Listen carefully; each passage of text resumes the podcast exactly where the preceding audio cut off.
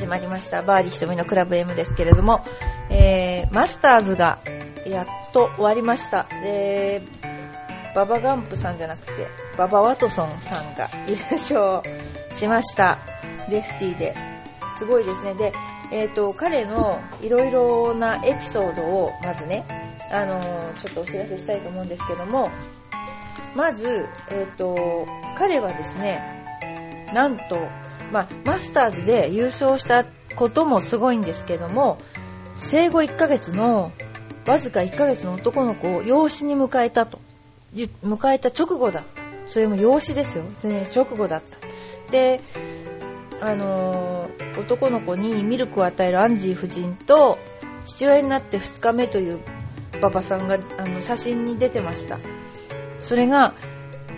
いやすごいですよね。養子に迎えて、やっぱ、いいことをしたからかもしれない。であとは、あのー、馬場さんがね、馬場ワトソンが、あの、勝負を決めた2打目のショットの弾道っていうのを、キャディさん、ね、キャディさんから聞いた情報によると、40ヤード曲げたフックだった。要するに、えーと、この人はレフティーだったからフックになるんですけども、普通の右打ちの人から言うと、ドスライス、40ヤード曲げるドスライスを打ったって、キャディさんが言ってました。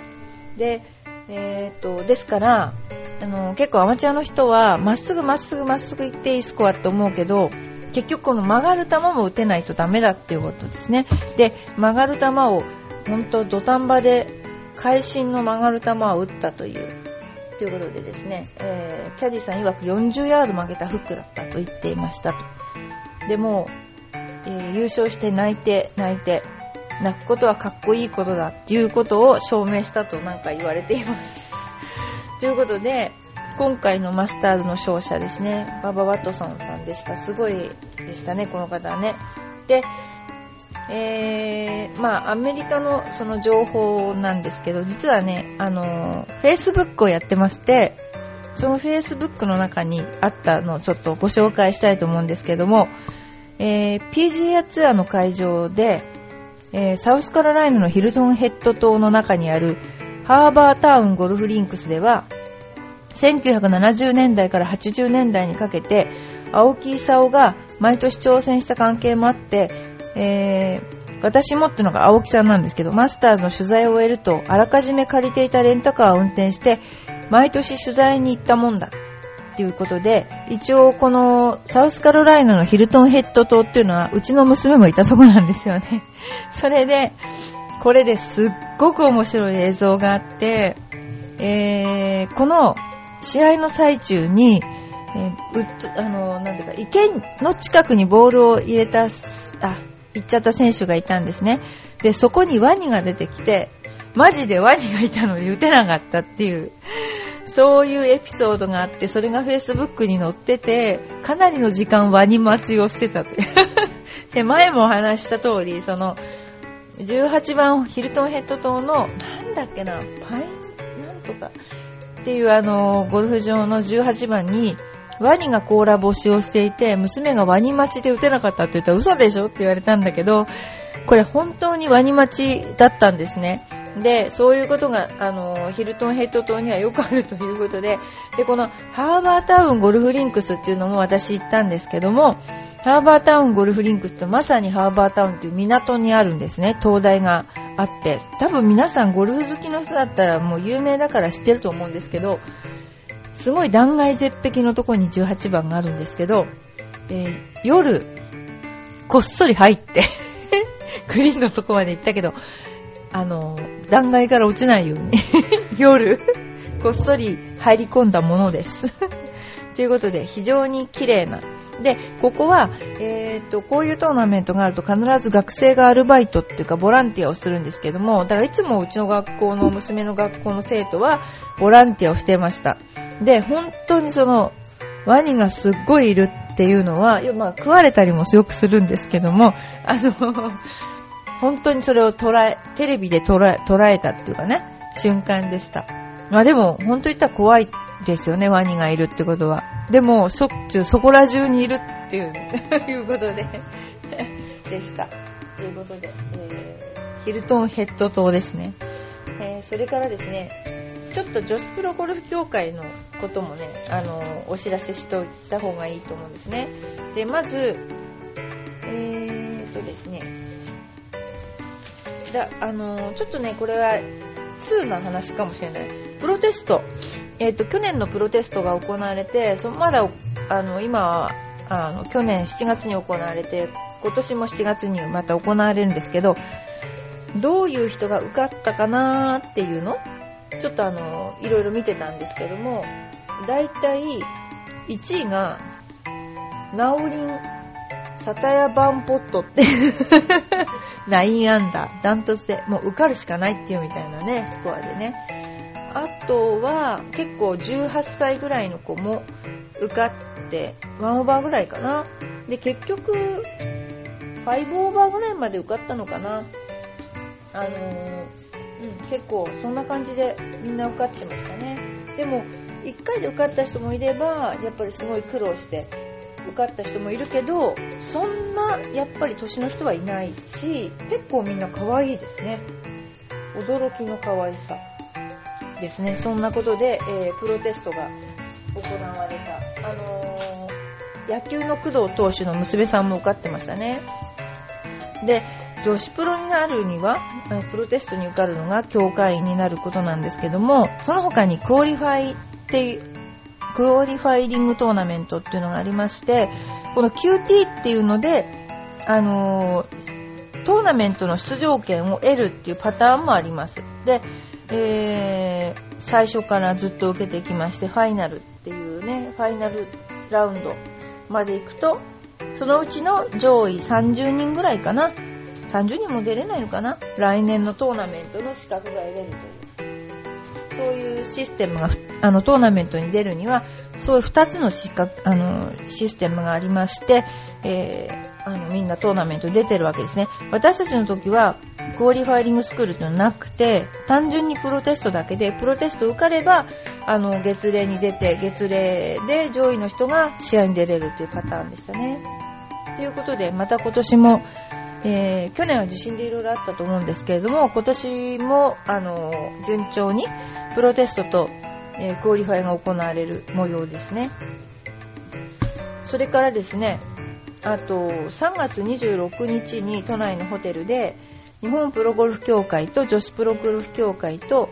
えー、日本ゴルフツアー機構 JGT をですね、3団体による日本のプロゴルフの伝統の式典のパーティーが行われましたってことなんですけども、まあ、いろんな選手の偉業を称えて、あの、そういうですね、えー、殿堂入りということで、えー、表彰する組織を設立したんですけれども、まあ、第1回なんですね、これが。今年が第1回なんです。殿堂入りね。で、第1回の殿堂に選出されたのは、宮本留吉さん、浅見六蔵さん、戸田東一郎さん、中村虎吉さん、小野光一さん、林良志郎さん、小針春吉さんかな？の、小針プロ、小針プロって言ってるから、下の名前がよくわからないんだけど、えー、7名で、あの、この7名はゴルフ競技の創世記を築いた功労者で、今に残る日本オープン、日本プロ、かつて公式戦だった関東プロ、関西プロ、関東オープン、関西オープンを、この7人で実に80勝を挙げている。年間タイトルを全て手にするグランドスラム達成者2人。障害グランドスラム達成者も入れると5人も数、5人を数える。公式戦しかなかった時代に活躍した18人。明治大正生まれの中から選考となった今回の第1回の表彰。初の国内での国際大会で日本ゴルフ界を世界に知らしめ、第二次世界大戦から復興という苦難を乗り越えツアーを立ち上げ、ツアー立ち上げに寄与した偉大な伝説のゴルファーが選出されたということで、プレゼンターには小林ひろみちゃんの顔も LPGA の会長も、えー、見えましたね。すごいですね。えー、一応そういう、えー、樋口久子相談役、えー、福島プロ、えー、服部美智子プロなんかも、えー、表彰プレゼンターを務めたということです。ことがあったということですね。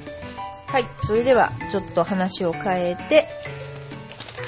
また今日もお便りを紹介したいと思います。はい。えー、よいこママさんありがとうございます。100回記念サンバイザーありがとうございました。ご丁寧なお手紙もどうもありがとうございました。汚い字ですいませんでした。サンバイザーがピンクだったので、6歳の娘が使わせていただきます。さて、我が家は社宅の期限が切れるため、千葉県市川市から都内に引っ越します。お、すごいじゃないですか、もうね。えー、市川には8年住みましたが、不便だし、柄悪いし、何度見れば。浦安の方がもっと悪いと思います。引っ越しの下見で都内の新居にいた時、ジャージ、フリースの市川スタイルで来たけど、周りおしゃれで恥ずかしかったんです。独身時代の引っ越しに比べ子供がいると片付けもなかなか手につかず引っ越しどころか日常の家事さえままなりません。ひとみさんも浦安市内の引っ越しされておられますが何が特に大変でしたか？また上手な片付け方とか私に聞くこれ。教えてください。えっ、ー、と私は引っ越しはまず嫁に来た時に東大島じゃない。東田島あたりですね、引っ越しました。次に高須に引っ越して、次に、えー、今川に引っ越したんですけど、地震でやられて、その後に、えー、猫背に引っ越して、北境の駅前に近くに引っ越して、今やっと えー、ラーニングセンターの前のシダックスの隣に引っ越しているという 異様に点々とした。でも最後の地震の時は持ち物大して持ってないからいいんですけど、あのね、高須から今川に引っ越すときは、すっごい大変だったんで。なんてかっていうと、子供が生まれてまだ1ヶ月だったから それが2人目の子供だったから、すっごくすやすや、すやすや寝てくれて、バチンバチンやってるのに全然寝てて。で、こっちも考えたら生まれ、ん？産んで1ヶ月だから結構大変な時期だったと思うんだけど、もう二人目だからどうでもいい状態になって、それで引っ越した。で、この時に、まあ、良かったなと思ったのは、その高須に引っ越す時に、段ボール、引っ越しの段ボールってあるんですよね。それを主人が取っとけって言ったんですよ。で、なんでそんなものを取っとく必要があるのとか散々言ってたんだけど、屋根裏に取っといたら、それが次回の引っ越し妙に役に立って それで、段ボール代が安かった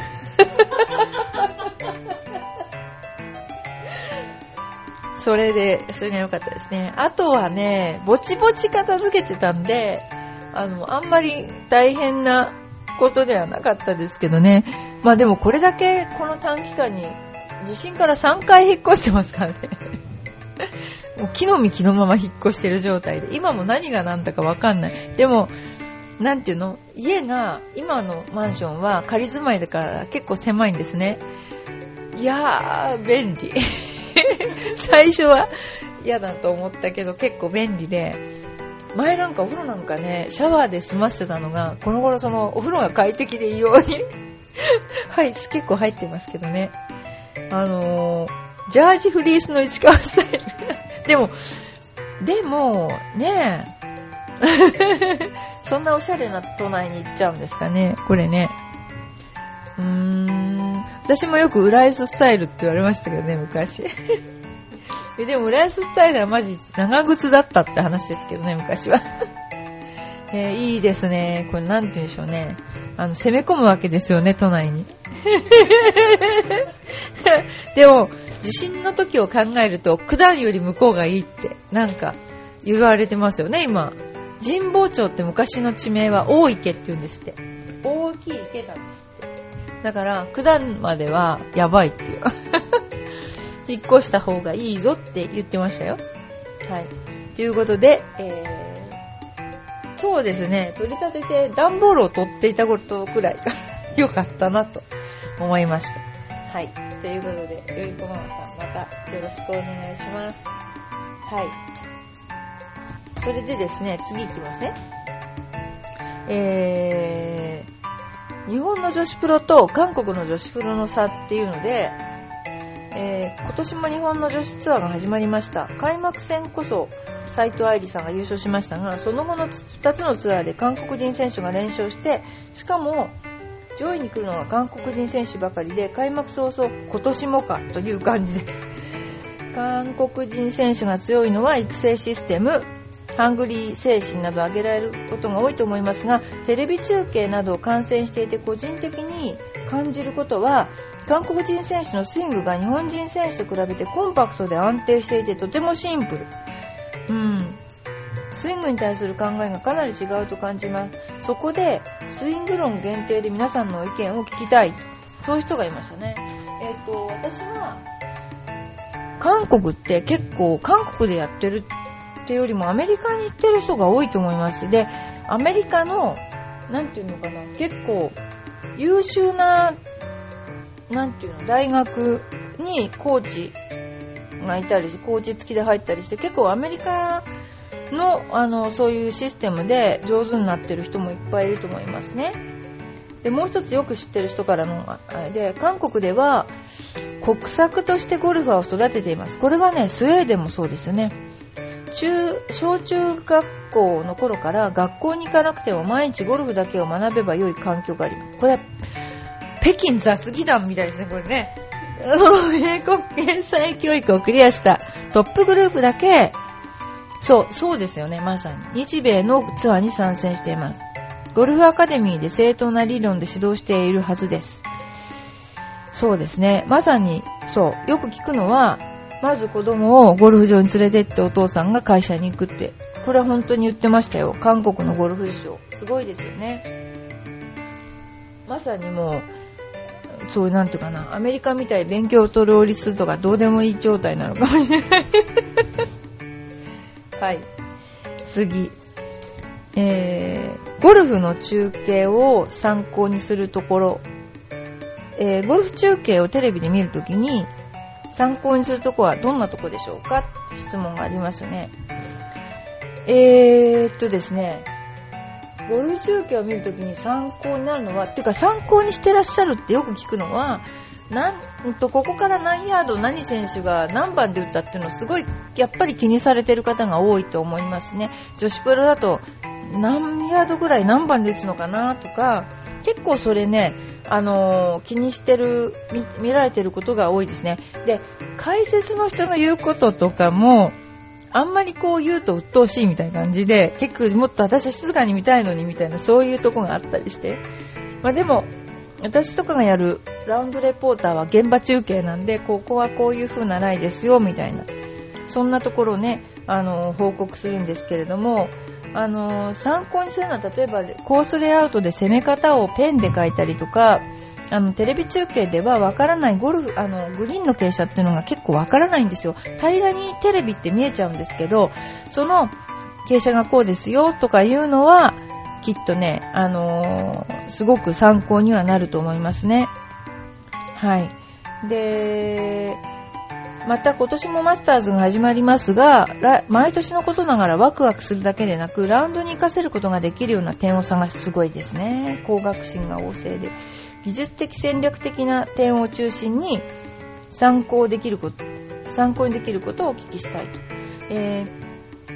まずですね、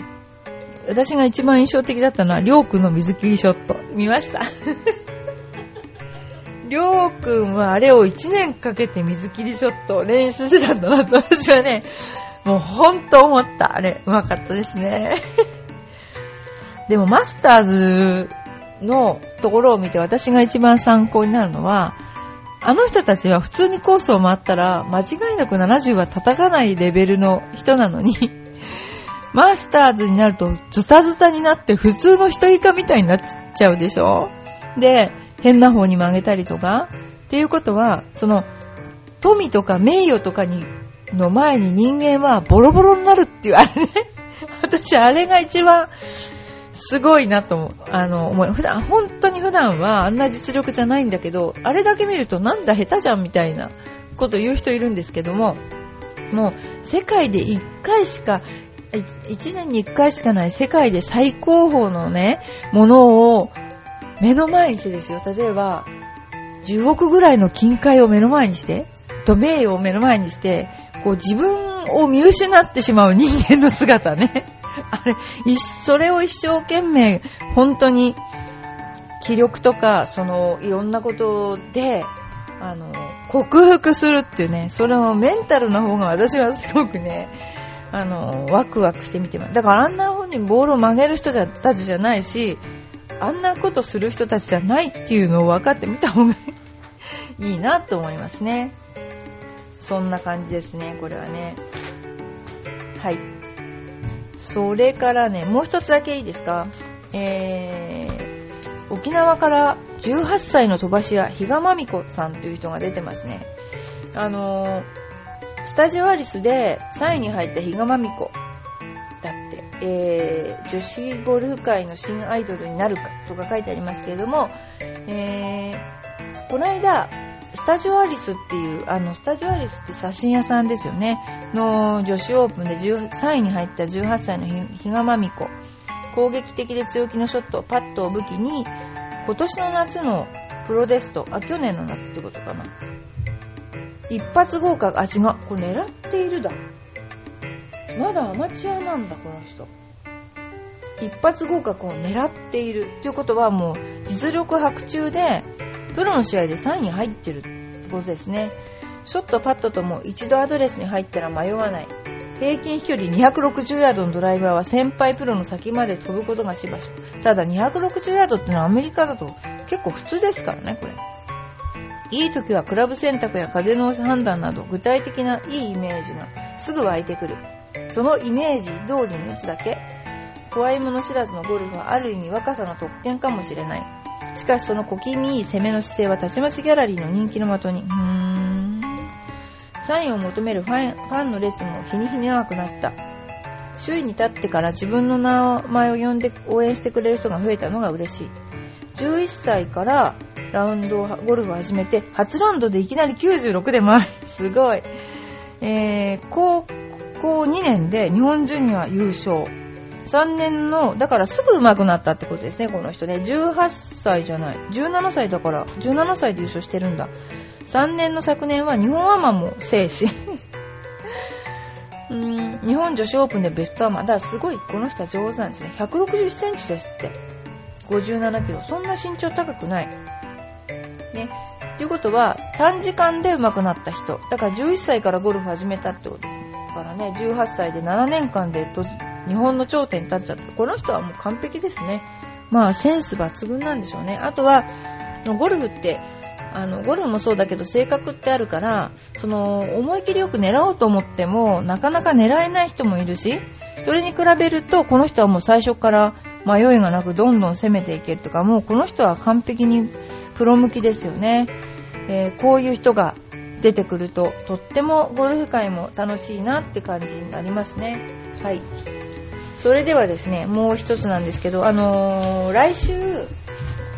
サイバーエージェントっていう試合があります。で、サイバーエージェントっていうのは、皆さんご存知だと思うんですけど、アメブロをやってるとこですね。アメブロ。私もやってますけど、アメブロやってる会社ですよね。で、そのアメブロやってるサイバーエージェントの、えー、トーナメントが、えー、っとですね、鶴舞カントリークラブで行われます。その鶴舞カントリークラブで私がラウンドレポートをしに行きますので、去年はですね、生徒さんとかメンバーさんとかに結構会って、あの、会いました。えー、そういう、えー、途中で話しかけられちゃったし、面白かったですけどね、あの、ボランティアやってるメンバーさんもおられましたよね。で、あの、非常に楽しい、近いもんですから、結構面白かったです。ということで、えー、来週はサイバーエージェント行ってきます。で、こと、今週はね、あの、ジュニアの、えー、なんていうのかな、あの、LPGA で始まったジュニアの、あの、先生みたいなの、資格みたいな、そういうのを取りにというか、冷やかしにというか、あの、掛川まで行ってきますので、レッスンは今週は伊藤にお願いしてます。ということで、はい、バーディー瞳のクラブ M ですけれども、えー、また皆さんの、えー、ご意見とか、あの、質問をお寄せください。それに、あの、丁寧にお答えさせていただきたいと思います。それでは、どうもありがとうございました。